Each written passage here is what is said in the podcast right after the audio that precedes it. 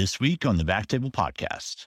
And so it took three or four times where I'd make a couple of passes under ice and just be like, you know what, forget it. I'm just going to do it under sure. CO2. Um, and I think that, you know, once I committed to myself that I was going to learn it, I said, I'm going to do at least 10 in a row that use ice. I'm just going to say, you know, I'm going to do 10.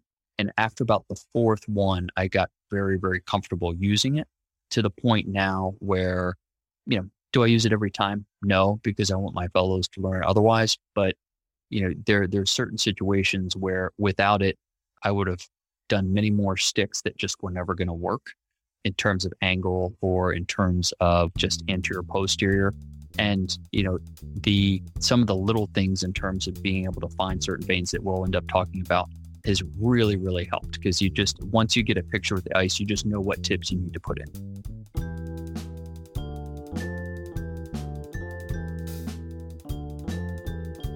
Ladies and gentlemen, welcome to the Backtable Podcast, your source for all things endovascular and minimally invasive. If you are a new listener, welcome. For all of our regular listeners, welcome back and thank you for listening. You can find all the previous episodes of the podcast on iTunes, Spotify, or our website, which is backtable.com. Very easy to remember. Subscribe to the podcast, leave us a review, or reach out to us on Twitter. Uh, let us know how we can make this podcast a more valuable resource for the IR and endovascular community. So we have today Dr. Emmett Linsky. We're going to be talking about advanced tips techniques. There's three things that I really want to talk about. There's uh, uh, the ICE or you know intracardiac uh, echo, um, the Gunsight technique, and splenic access. You got any preference as to what you want to jump into first? Uh, I'm happy with any. Why don't we uh, Why don't we start out with uh, intracardiac echo because that's kind of like a, a good transition uh, between the uh, sophomore junior year, and uh, you know we can go from there. I mean, I think that when I look at the last ten years of doing this, I think one of the things that has made tips safer, uh, a little bit easier, to be honest, and to be fair, a little bit faster uh, for a couple of different reasons is the intracardiac echo. Uh, there is a learning curve uh, associated with doing it, and you know, I think back to my fellowship and when we were getting uh, arterial access in the leg, you know, one of our older attendings kept saying, you know what, like no interventional radiologist and who's worth his salt would ever use ultrasound to access the, you know, the femoral artery. Like sure. it's just, and I think that in five or six years, that's what we're going to be. Uh, we're, you know, and a lot of people say that about ice, like, oh, you know, every interventional radiologist really should know how to do a tips without ice. And I think that that's true right now. But as that becomes, as ice becomes more and more available, um, I think that we will question why we didn't adopt it sooner, much like uh, ultrasound uh, okay. going. Take us back to when you first, like it first became on your radar and um, how you got wind of it. And then like talk about like overcoming that learning curve early on, because I think like some people have dabbled in it and they're like, oh, this is a huge pain in the ass. I already know how to do a tips and so they they can abandon it a little bit early. Um, so what made you like persevere, and what were some of the like the big unlocks um, that made like ice from like this nuanced little device to something that now like you use routinely? Yeah, so I think that's that's a good point. In when I was kind of reading, you know, going through the literature, reading JVIR, I saw that some people were using it, and there were some good articles about how it lowered radiation dose, uh, how it lowered number of passes, and how it lowered time. Um, I think at that point when that was starting to come out, I already felt like there probably wasn't a device that was going to help me in those situations. You know, if your you know fluoro time is under five minutes and you're doing one to two passes, you're going to wonder why you need to have a twelve hundred dollar catheter. But at the same time, I was doing enough complex tips where I felt like it would be a useful adjunct. Uh, and so I thought about, you know what, let me just bring it in on some just completely routine cases. So a case where I know, you know, based upon the MRI that that portal vein was nice and plump, I just wanted to see, you know, what it was about, uh, what it let me do, uh, and and you know, could could I actually work it? Um, you know, part of it was that uh, you know I'm in a training institution, and we wanted to be able to at least have that as an available tool to have for the fellows. Um, and so there was a little bit of a push to have an ultrasound machine that was um, able to um, handle the probe uh, okay. because you know you have to have a special ultrasound machine. And then uh, it was a little bit about just overcoming the fear of it, right? You know, and overcoming uh, the uncertainty. And so you know that for me, where I ran into problems early on um, was just kind of understanding, you know, how the fluoroscopic images correlated with the uh, ice images. Uh, and I just couldn't couldn't really figure it out. And so it took three or four times where I'd make a couple of passes under ice and just be like, you know what, forget it. I'm just going to do it under sure. CO2. Um, and I think that, you know, once I committed to myself that I was going to learn it, I said, I'm going to do at least 10 in a row that use ice. I'm just going to say, you know, I'm going to do 10. And after about the fourth one, I got very, very comfortable using it to the point now where, you know, do I use it every time? No, because I want my fellows to learn otherwise. But you know, there there are certain situations where without it, uh, I would have done many more sticks that just were never going to work in terms of angle or in terms of just anterior posterior. And you know, the some of the little things in terms of being able to find certain veins that we'll end up talking about has really, really helped because you just once you get a picture with the ice, you just know what tips you need to put in. Okay. So there are a couple things that I wanted to unpack. One, um, are you telling me that like a routine tips, you're you're doing it, it with under five minutes of fluoroscopy? Like I think I heard that.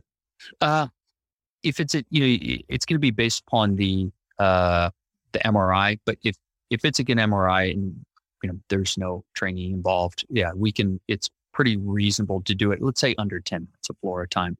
Pretty uh, good. You know, pretty you know pretty routinely, and then you know you can, you know, if you're, if everything goes right, you, you can get it under five. Man, it's pretty good. All right. So some other things that I want to talk about is whenever you do uh, or, or using the uh, ice probe, um, do you use it from a jugular approach? Do you use it from a femoral approach?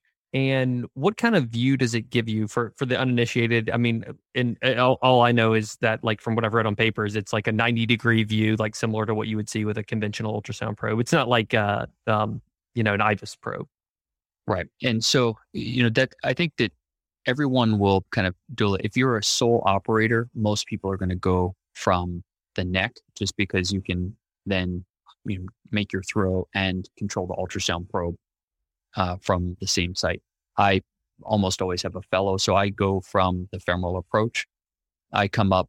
Um, the ice is side looking, so you have a conventional picture uh, that you would have. It's a side looking 90 degree picture. At the top of your screen is going to be the hepatic vein, and then lower down on the screen. So kind of, you know, the, at least the way I have it set up, you know, at the in the left side of the screen, um, is, you know, my hepatic vein, the right side of the screen is the inferior, the portal vein. And then, you know, you just end up torquing the the ice probe is designed for intracardiac echo. So it has a high degree of flexibility and it can be torqued anterior, posterior, uh, left, right. So it has almost a full 360 degree ability to turn. I don't use any of those controls. I okay. simply ro- rotate the probe. Uh, gotcha. So you know, I, I almost spin it. So I don't adjust the uh, the uh, anterior, posterior, uh, left, right uh, on that at all. And the way I found it most helpful is that when I'm going up, and you know, go, ours goes through an eight French sheath. I'll go up and I will find the main portal vein uh, first, and I will follow the main portal vein out to the right just so I can kind of get a sense of what the right portal vein, and then I will follow it to the left so I know where the bifurcation is. So that's just kind of a fact finding mission for me, even before I go down from the neck, even get jugular access. Okay. Um, I'm just kind of getting the lay of the land.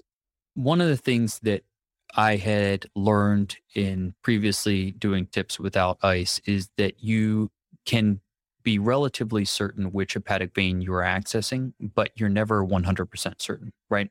And even some of the research studies that have been done, you know, not, they weren't great, but you know, anecdotally, if you looked at it and you looked at some of these studies, you could only be about 50% certain that you were actually in the vein you thought you were in. Um, and you know, as a result, if you thought you were in the right, you in the you were in the middle, you're doing anterior, posterior throws, and so you're never really certain. And so, one of the things that I really liked about the ice is that as I rotate the catheter and I can define what the left, what the middle, and what the right is, is that then I can be 100% sure when I'm selecting the hepatic vein that I'm actually in the one that I intended to be in. And so I watch my catheter go down into the right hepatic vein. If I need to switch to the middle, I can direct my catheter into the middle hepatic vein under ice or even the left. And I think that we all know that sometimes the middle and the left hepatic vein can be a little bit tricky to get into and a, a little bit difficult to define angiographically just because most of the time that origin is coming directly anterior. Um, and, you know, then that middle hepatic vein will run anterior and then cut over to the right and it can kind of trick you a little bit. Um, and, you know, I know for me with fellows, it's been a little difficult as they're kind of pulling their catheter back to select the hepatic vein. I'm never really certain whether or not they're torquing it or something. So um, the ICE catheter takes that question away. So, so those that's kind of oh, the, yeah. Go ahead. So so I wanted to jump in. So so actually catheterizing the hepatic vein, you found ice to be very very helpful. Are you actually catheterizing? Or are you basically catheterizing the vessel then checking with ice, or do you actually use the probe to like capture the uh, to capture the vessel live time? Do you know what I mean? Mm-hmm. So when it's the right, I just do it and then check. Okay. Uh, when it's the middle, I will often use the ice uh, to watch it go in or to guide it. So I will, you know, pull it back fluoroscopically. I will then find my catheter under ice and I'll just pull it back under ice and then select. And then that way I'll watch my wire go into the into the vein that I intended to go into. Nice. And as far as um, the the probe manipulation for this section, do you basically have to have someone working the probe for you and like and, and just making like small adjustments as as you're um, either uh, evaluating the hepatic veins for catheterization? Or is it more of a situation where you can just kind of park it and you can find a location where you're able to see what you need to see and then do a little work, then come back to it?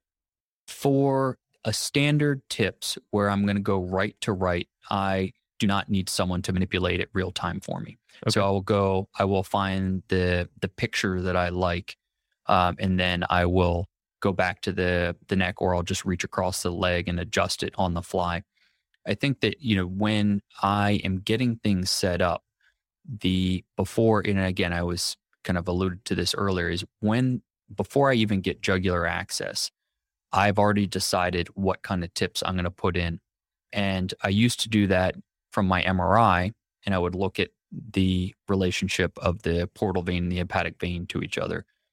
Now, the second step that I do is I also look at the ice. And so I will go to the right hepatic vein and really, what I want to see on that ice picture is that the hepatic vein and the portal branch, which I'm intending to hit, are in the same plane. Um, and what that means is that I do not need to torque my catheter anterior, right, to see the branch that I'm trying to get into. Because eh, one of the things that we talked about earlier, and one of the things that I've further seen on ice, is that as much as I believe that I can get a very good anterior throw from a right uh, hepatic vein into a right portal vein, you are not able to get as anterior as you think. And realistically, it is more of a, you know, downward straight shot from your hepatic vein into your portal vein branch. And so if you see your hepatic vein, which looks very linear on the ice, and your portal vein, which looks like a very nice circle, if you see those two in the same picture, then you're going to be able to access that vein. And if you do not see those two on the same picture, then it will be very difficult to, you know, adjust yourself out of plane in order to get into the portal vein branch they're looking at. And so if I do not see a really nice branch to hit from the right, I will switch to the middle. And invariably, you will find that a middle to right or a middle to left will be there if the other isn't. And then similarly, if you don't see it from there, I've even gone from left to left or left um, to right uh, as needed from uh, you know a you know because you you're basically coming down onto the main portal at that oh, okay. point on the left. Say, I was like, so very right. central. Wow. Yeah. Um, but you know, the, from that standpoint, you can you can find the picture you need in order to hit the branch you need. And I think that that's very important because if I'm doing a uh, complex or a thrombosed portal vein, if I can see the thrombosed portal branch, then I can stick it under ice. Uh, and so, you know, th- those are the sorts of techniques we'll talk a little bit about later. Uh, but that's the sort of evaluation I'm doing before I'm even getting jugular access, okay. um, because then I'll know. All right. So at this point, like let's say that you, you you've used ice to select like a middle hepatic vein, and you found like an in plane portal vein with your hepatic vein, and and what you're saying, and you know, sometimes a picture is worth a, a thousand words, but basically you can splay out the hepatic vein, but then for the portal vein, you'll see just a circle, like you're catch, catching it in cross section. That is exactly right. Okay. And the because your ice catheter is in the IVC, the closer the portal vein is to your catheter, right? To to you know the the anterior part of the image is the more vertical or more medial type of throw you're going to get. Okay. The further away, right? Because you know you're just getting this is at this point distance from the IVC, right? right so right, the right. deeper the vein is, the more lateral your throw is going to be. Gotcha. And so, as you torque your needle, you are becoming less and less lateral because when you torque your tips needle, you're actually coming more and more medial with your throw and so that's kind of how you end up and that was one of the the biggest learning curves for me is understanding the more i torque my needle the more vertical the needle becomes uh, with respect to uh, the the IVC it starts to parallel the IVC okay. And so the less you torque your needle the more it's going to fall lateral and go lateral within the liver. And so that's the degree of torque decides you know where along that portal branch you're going to end up hitting. And you know, adjusting your torque real time is one of the nice things because even within the parenchyma, you can adjust enough to be able to hit that branch that you want to hit. Yeah, so that was actually my next question. So when you're actually making throws under or, or using the ice probe, um, you're able to basically select the section of the hepatic vein that you want to enter, uh, determine the amount of torque, and and I think if I can recap it, the more torque you place on it, the more medial your throw is going to be. The less torque, you know, you're going to have a more peripheral lateral throw. Um, but you're able to adjust real time and like, I mean, are, are you like hitting it on the button or is it like, you know, you put yourself in the ballpark, then check under fluoro? So you'll hit it on the button. So you, you know, at over time, you can get to the point where on occasion, uh, I will see that I'm in, and sometimes your needle will get clogged. Um, but I will see that my needle tip is in the portal vein and I'm not getting blood back, and I'll just send my wire and be in. Um, and I've used that for thrombosed portal veins uh, to to access them without kind of cleaning up. As long as you know you're in the clot, you can see you wouldn't get blood back. Um, you can do that, but I still will aspirate back, get blood, and puff just to confirm that I'm in. Uh, but invariably, the the ice catheter doesn't really lie uh, and if you are not bisecting your circle with your needle and you are a little dishonest with yourself about how good your throw was, invariably you're not going to be in. Yeah. Okay. So just like regular ultrasound, I guess. yeah, that's exactly right. yeah. Um, all right. So about how many how many times uh, with using the um, ice catheter until you felt like this was becoming something that you weren't just kind of working on and was you know an adjunct to what you were doing to to where it, it became something that you leaned on or like an essential troubleshooting tool? Like like uh, what's the number of cases like you think you know i'm sure everyone's different but what's like roughly the number of cases before like you kind of uh, came over the hill with that learning curve? Right i would say about the the third or fourth case i was very comfortable with how I was going to torque the probe and how I was going to hit the vein. So like the just the technical aspects I got over very quickly about three or four cases. Using it as a indispensable adjunct tool like you know seeing and troubleshooting before I have even made a pass. So realizing before I've made a right to right pass that it was never going to work uh, and going middle to right eh, kind of preemptively that happened about kind of the ninth or 10th case. So, you know, as I, you know, would go and I would learn kind of the relationships of the portal vein to the hepatic vein and realize that, you know what, I'm going to have to do a U turn just to get back up to the main portal vein if I'm hitting a very, very inferior right. Uh, and then just moving on and looking to do a middle to right where I won't have that U turn in my tips. Uh, those sorts of things happened about nine or 10. Uh, and I think that I became much more comfortable abandoning a bad stick um, once I had that. And that's something that, you know, early on, I had always been taught you, ne- you know, once you hit the portal vein, you never abandon that stick. Right. And that's, now that's the conventional wisdom, right? You can make anything Right. into a tips. Right. Uh, and now either I won't make the throw, or if I'm really unhappy with it, I'm I'm okay with abandoning that. Um, and I think that that's kind of a it's a nice luxury to have because a couple of tips that I've done kind of in the past where you know it was one of those U-turn tips, uh, and I you know got a vein I didn't really like. You know I ended up either placing a parallel tips later on, or the tips ended up thrombosing or something like that. So I just feel like that that doesn't happen now. That's great. Is there is is it worth mentioning like the cost of the ice probe? Like, did you get any pushback from hospital admin, or it was already in your system? The cardiologists were using it, so they really didn't care. Because I, I assume that like the probe is is it a, is it a disposable probe? So it's a it's a disposable probe, uh, and our institution reconditions them. So uh, there is a program that you know you use the probe, you know you send it away, they recondition it and they send it back, and so that brings the cost down. I think for us, roughly, I've been told from twelve hundred dollars to eight hundred dollars per probe. Um, so it's not cheap. Um, Gotcha. and cer- certainly, if I were uh, you know bearing the cost of the probes myself, I wouldn't use it nearly as much. Um, but at the same time, um, now that I necessarily don't necessarily bear the cost of the probe, um, you know, I think it's faster. And to be fair, um, you know, if you consider room time uh, Right, a right.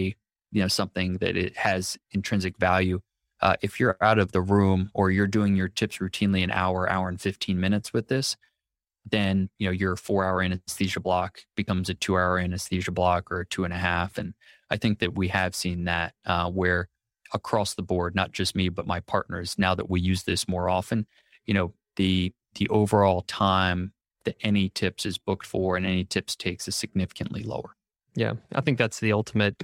Uh, like you know, when people discuss like radiation, number of passes, I mean, I think some of those things resonate. But when you tell someone you can cut the time of your you know tips procedure, um, I think that uh, really makes a difference.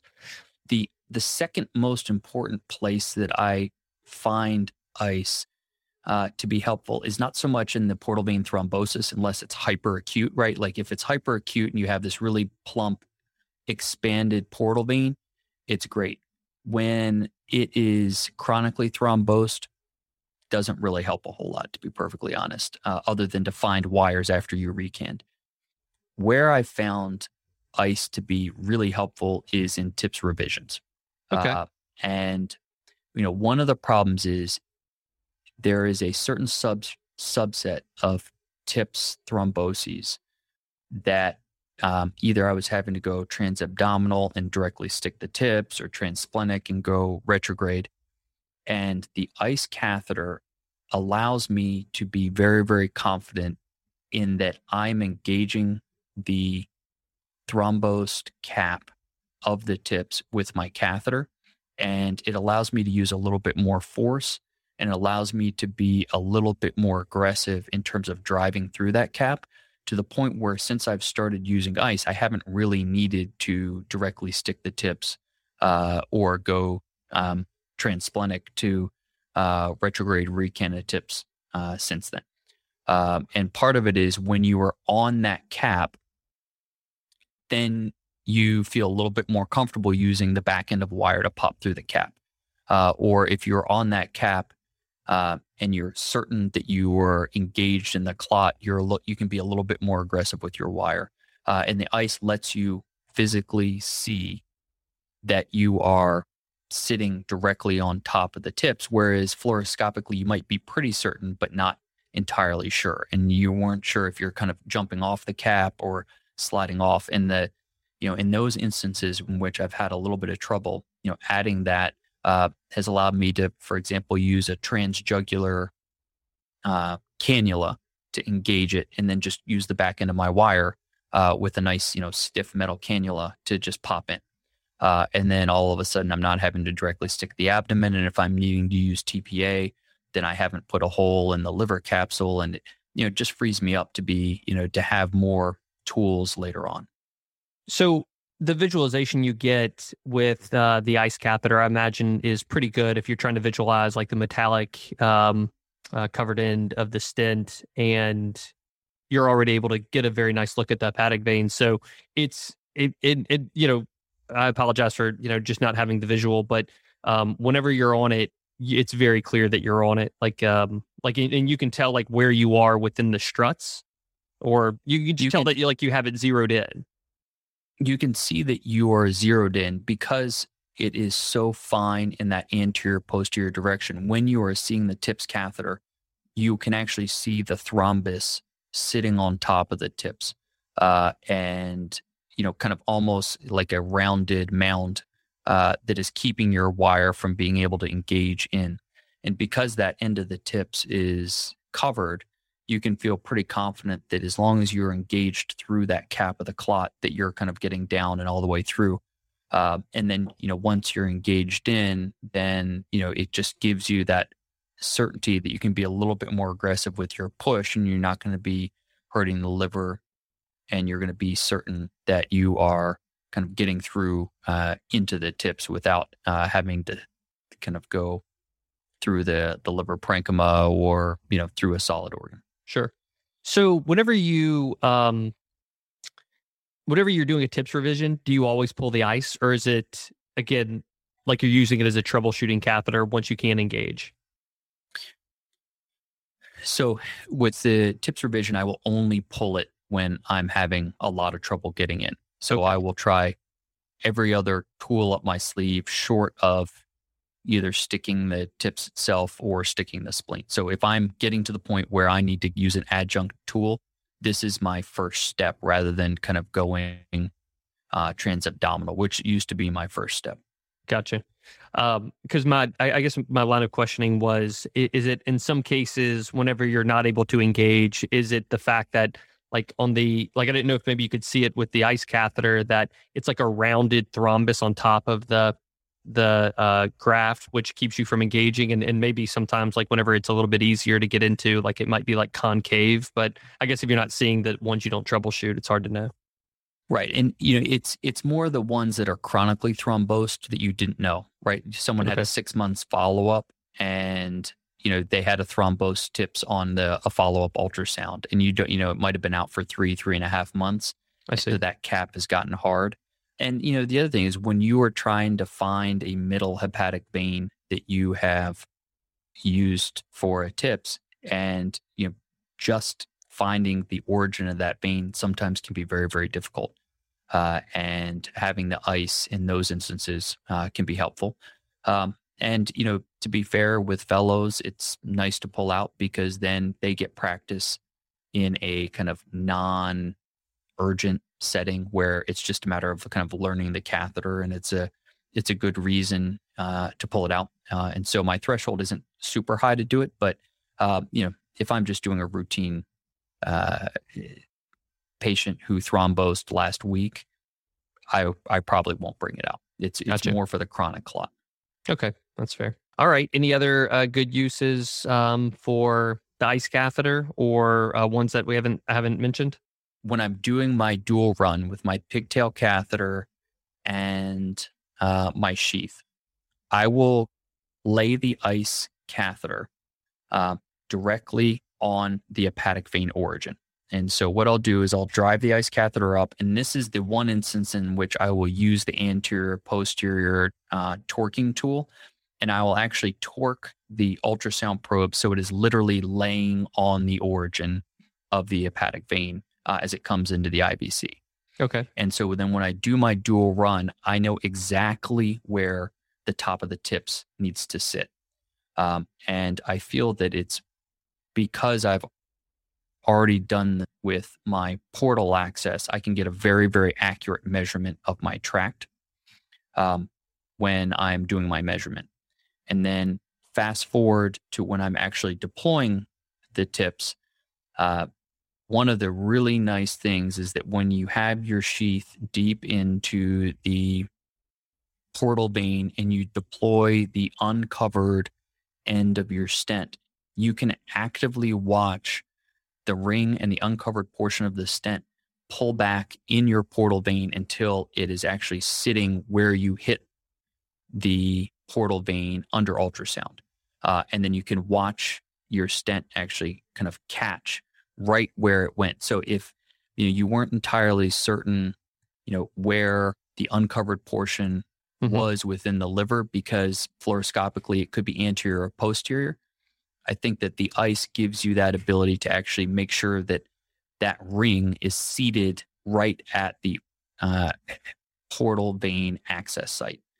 Uh, and that's been a, a nice tool to to make sure that you know your your TIPS isn't sitting too deep or that you have actually pulled it back enough uh, so that it's kind of seated correctly in the track and it's not sitting too far forward. What is the what does the ring look like? Is it just like where you see like a compressed section? Eh, you just see the transition point of the the stent. Like, what does it look like under ultrasound? Is what what I'm trying to imagine. Like, I can't imagine you. Do you actually see the ring? So what you see is you see the very very echogenic, uh, com- kind of compressed TIPS catheter or sheath, and then you see it splay out kind of like a cone. Mm-hmm. And you can actually see the individual interstices of the stent uh, under ultrasound. And so it's kind of like this round tube that then kind of tapers down into a cone. And that is the transition where you have not, you know, deployed the the covered portion of your stent. And so you're pulling that cone into the liver parenchyma and you can see exactly where the transition is between the liver parenchyma and the portal vein and you can ensure that that uncovered portion of your stent is sitting exactly at the point where your stick was in the portal vein. All right, very interesting. Do you do you watch it uncovered? Does it uh, kind of look cool whenever you uh, unsheath it and pull the cord? It does. It does. Yeah. It's it kind of is a, a, really good image, and then I always check to see uh, where the TIPS is uh, sitting at the proximal edge. So at the the hepatic vein, hepatic vein. IVC confluence. Yeah, I want to see exactly where it is, and I will say that the my placements have become more accurate. Um, I will say I notoriously leave mine a little bit short, and we talked about this earlier, right? Right. Because of the transplant surgeons, because I was afraid of you know not you know leaving them too long. Now I think almost universally we're leaving them pretty pretty close to flush with the IVC. Very nice. Okay. So now let's uh, take a, a, slightly left turn and let's do splenic access. Let's talk about splenic okay. access because I feel like that's going to segue nicely into Gunsight. Um, all right, so let's talk about um, for uh, for those who have either never done it or or just haven't done it very often. Um, respecting the spleen, but this is definitely a, a territory that is in bounds as far as vascular access. So we'll just talk about like some of the ABC, some of the things like you do to set yourself up for success, but also uh, some technical maneuvers that make it easier. Right. So I think the the first thing you want to think about uh, when you're doing splenic access is that it does not necessarily have to be for a TIPS. You know, I'll list a couple different reasons why I've used it and why I like it. Uh, one is for patients with ectopic varices that are bleeding who otherwise can't undergo a TIPS. Um, I that was kind of some of the first times I used it years and years and years ago, uh, and it can give you a favorable angle into certain um, splenorenal shunts that you wouldn't otherwise be able to get to as easily, either through a transhepatic or a transjugular access. Another uh, instance in which I've used this is some of our pediatric interventions. So, pediatric portal vein stenosis large congenital shunts uh, that we've had to embolize, uh, uh, intrahepatic shunts, like very, very small, kind of like sub year old uh, portal vein embolization. Uh, just because if you have a you know 10 pound child, your tools are too big otherwise. And so all of a sudden, if you have a, an inch or two more by going through the spleen, uh, that that's actually been very very helpful. Uh, and then uh, obviously access to recanalize the portal vein. Yeah. Um, and so I think all of those uh, require kind of the same thought and the same evaluation. Uh, and I think that the first thing that you really want to look at uh, on your cross sectional imaging is, you know, how big is and where is the spleen located?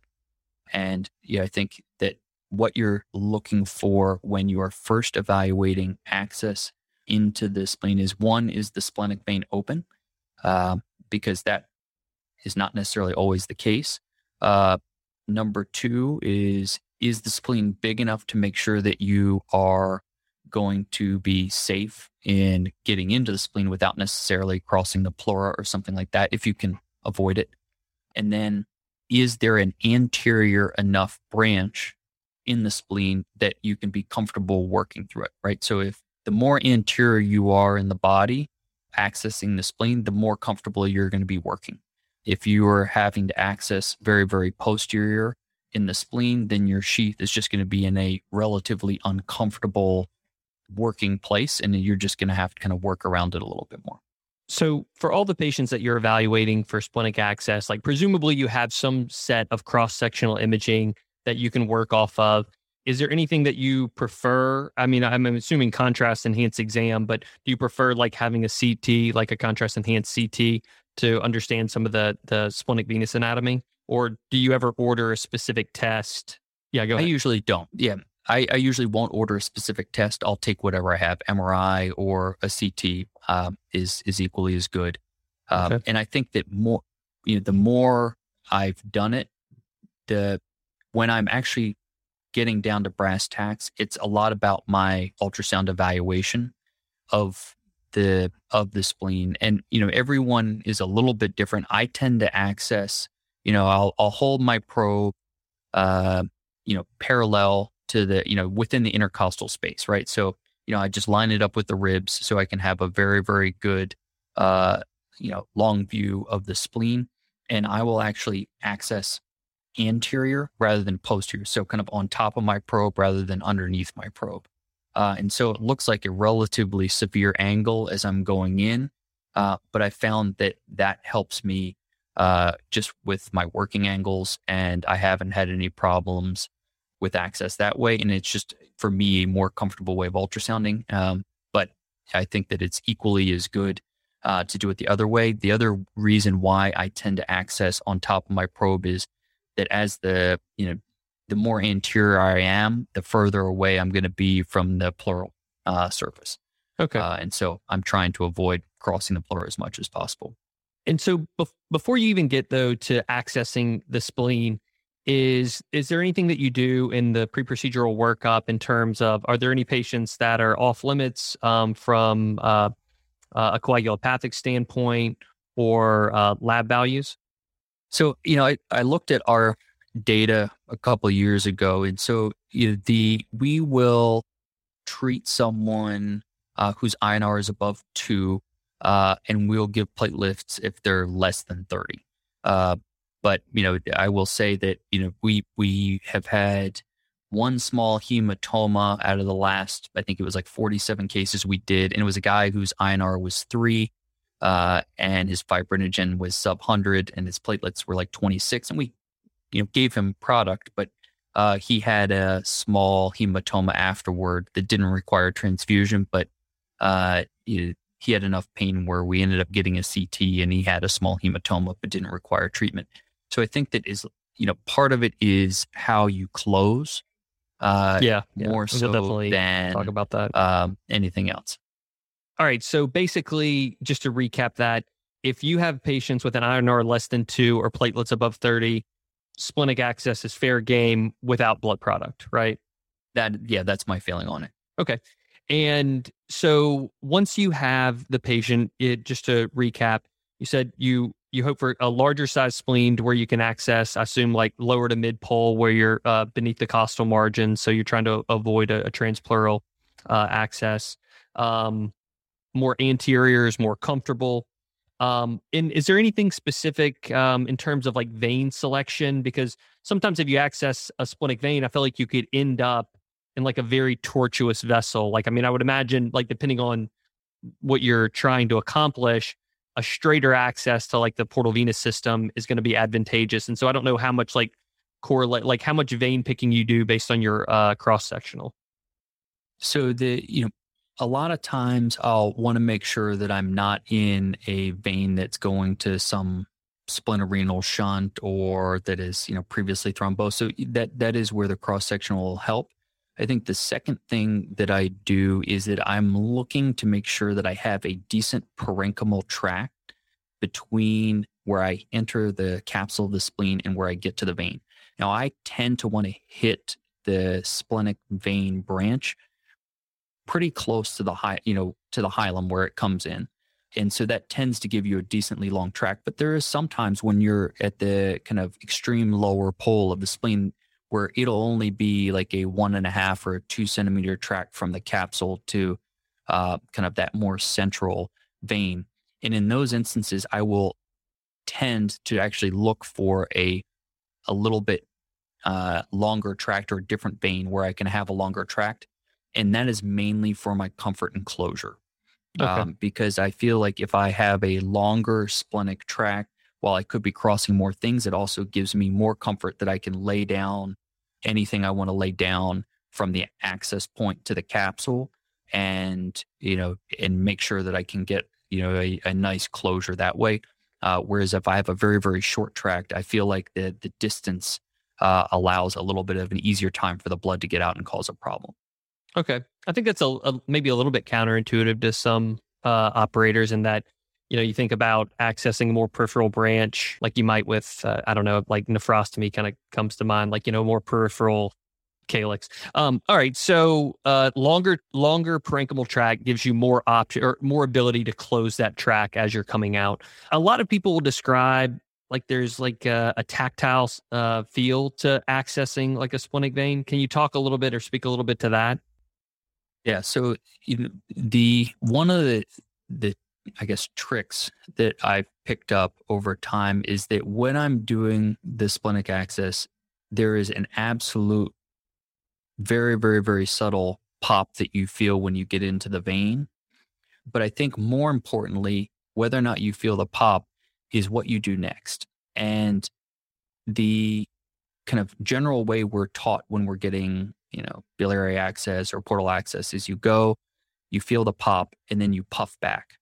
And the problem with the the way that the splenic anatomy works is that you know it's just this kind of mush of kind of tracks rather than very very well defined vessels and so anywhere that you puff within the spleen you're going to fill the nearest vessel and it's going to trick you into thinking you're actually in and so what you've done at this point, you've gotten access, you think you're in, you puff. Now you're injecting microscopic amounts of air, or and in doing so, you're kind of ruining your access if you're not perfect.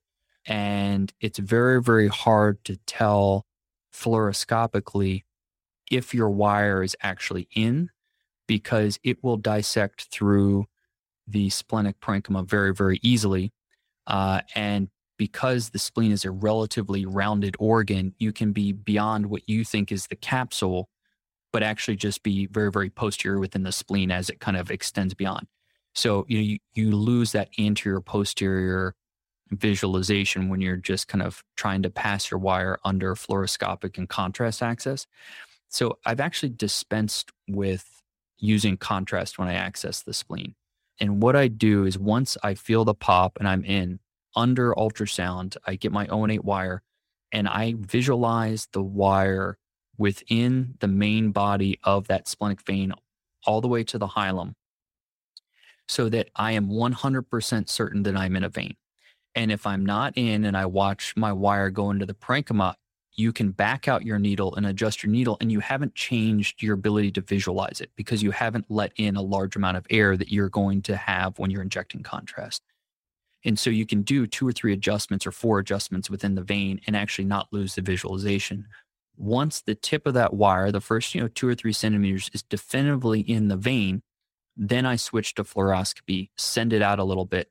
And at that point, you know, I haven't confirmed with contrast that I'm in. So I'll take the inner of my AccuStick or transition set and I'll take that over and then I'll puff through the inner, prove that I'm in the vein, and then go out and reassemble. And that has saved me just, you know, what used to take 45 minutes to an hour sometimes if I was really having a lot of trouble and, you know, multiple attempts at different veins. You know, now we get into the vein we want, we get in relatively quickly and it, with a real minimum amount of fluoroscopic time, you know, with, you know, because you're only using fluoroscopy once you're definitively in, you know, you're going to have almost no fluoroscopic time uh, getting splenic access. Um, and so it's a lot of ultrasound time sometimes. So that also seems a little bit tricky though to be able to hold the probe and and I guess usually when I'm getting access to things I'll, I'll, usually have a hand on the needle like resting against the patient and then also kind of probing with the wire.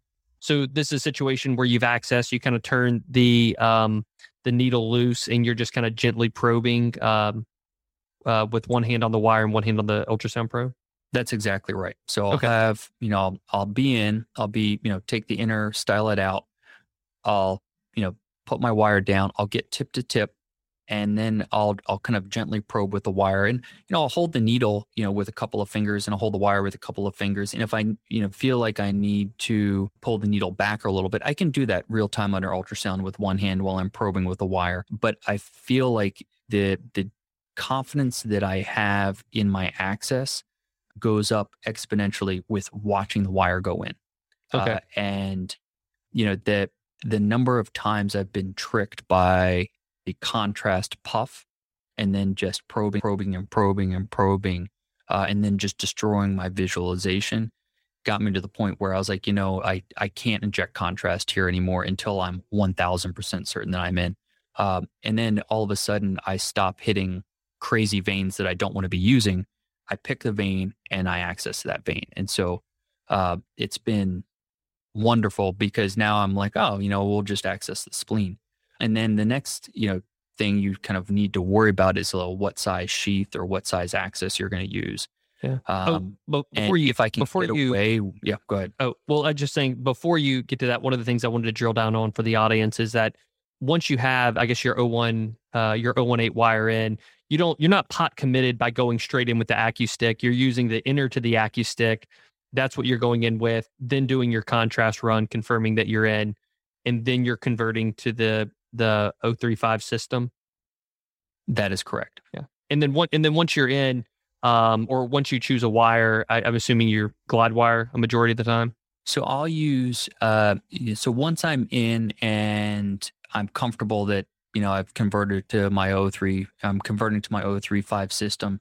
Um, it is a you know it's a four French sheath, right? It's it's or a you know six outer, and so I'll put a, a four French glide cath with an advantage wire through uh, my AccuStick set, and I'll go down, get into the superior mesenteric vein usually, uh, and then I will switch out for an Amplatz wire, and then I will put in almost universally. I will always want to put in my sheath over an Amplatz wire, just because I want to make sure I have plenty of stiffness uh, and I don't want to kind of you know, mess with things. So I, I tend to be very conservative with dilating up the spleen and putting in sheaths.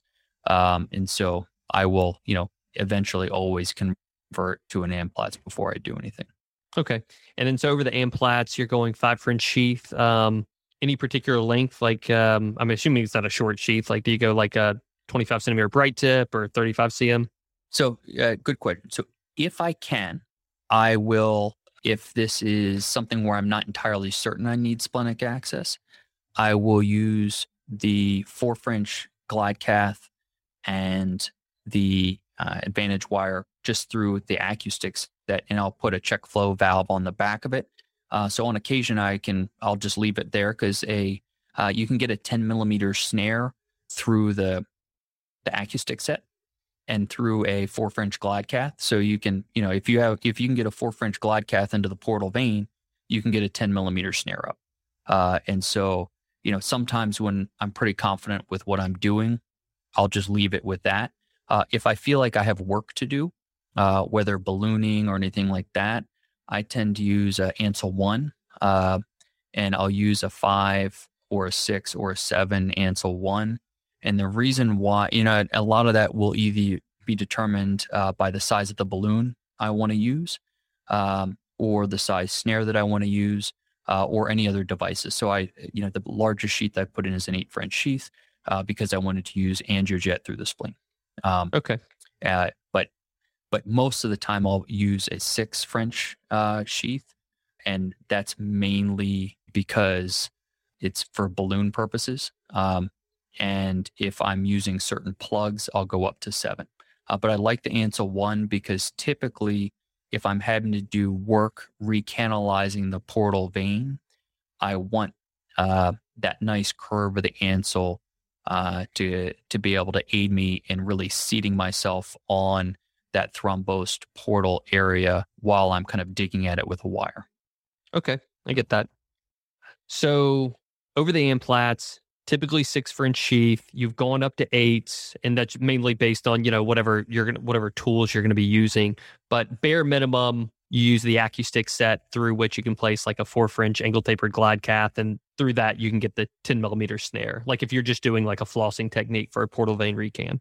Um, all right, so you've got splenic access, you got the appropriate sheath in, and let's just ta- say that we're talking about like a portal vein uh, recanalization.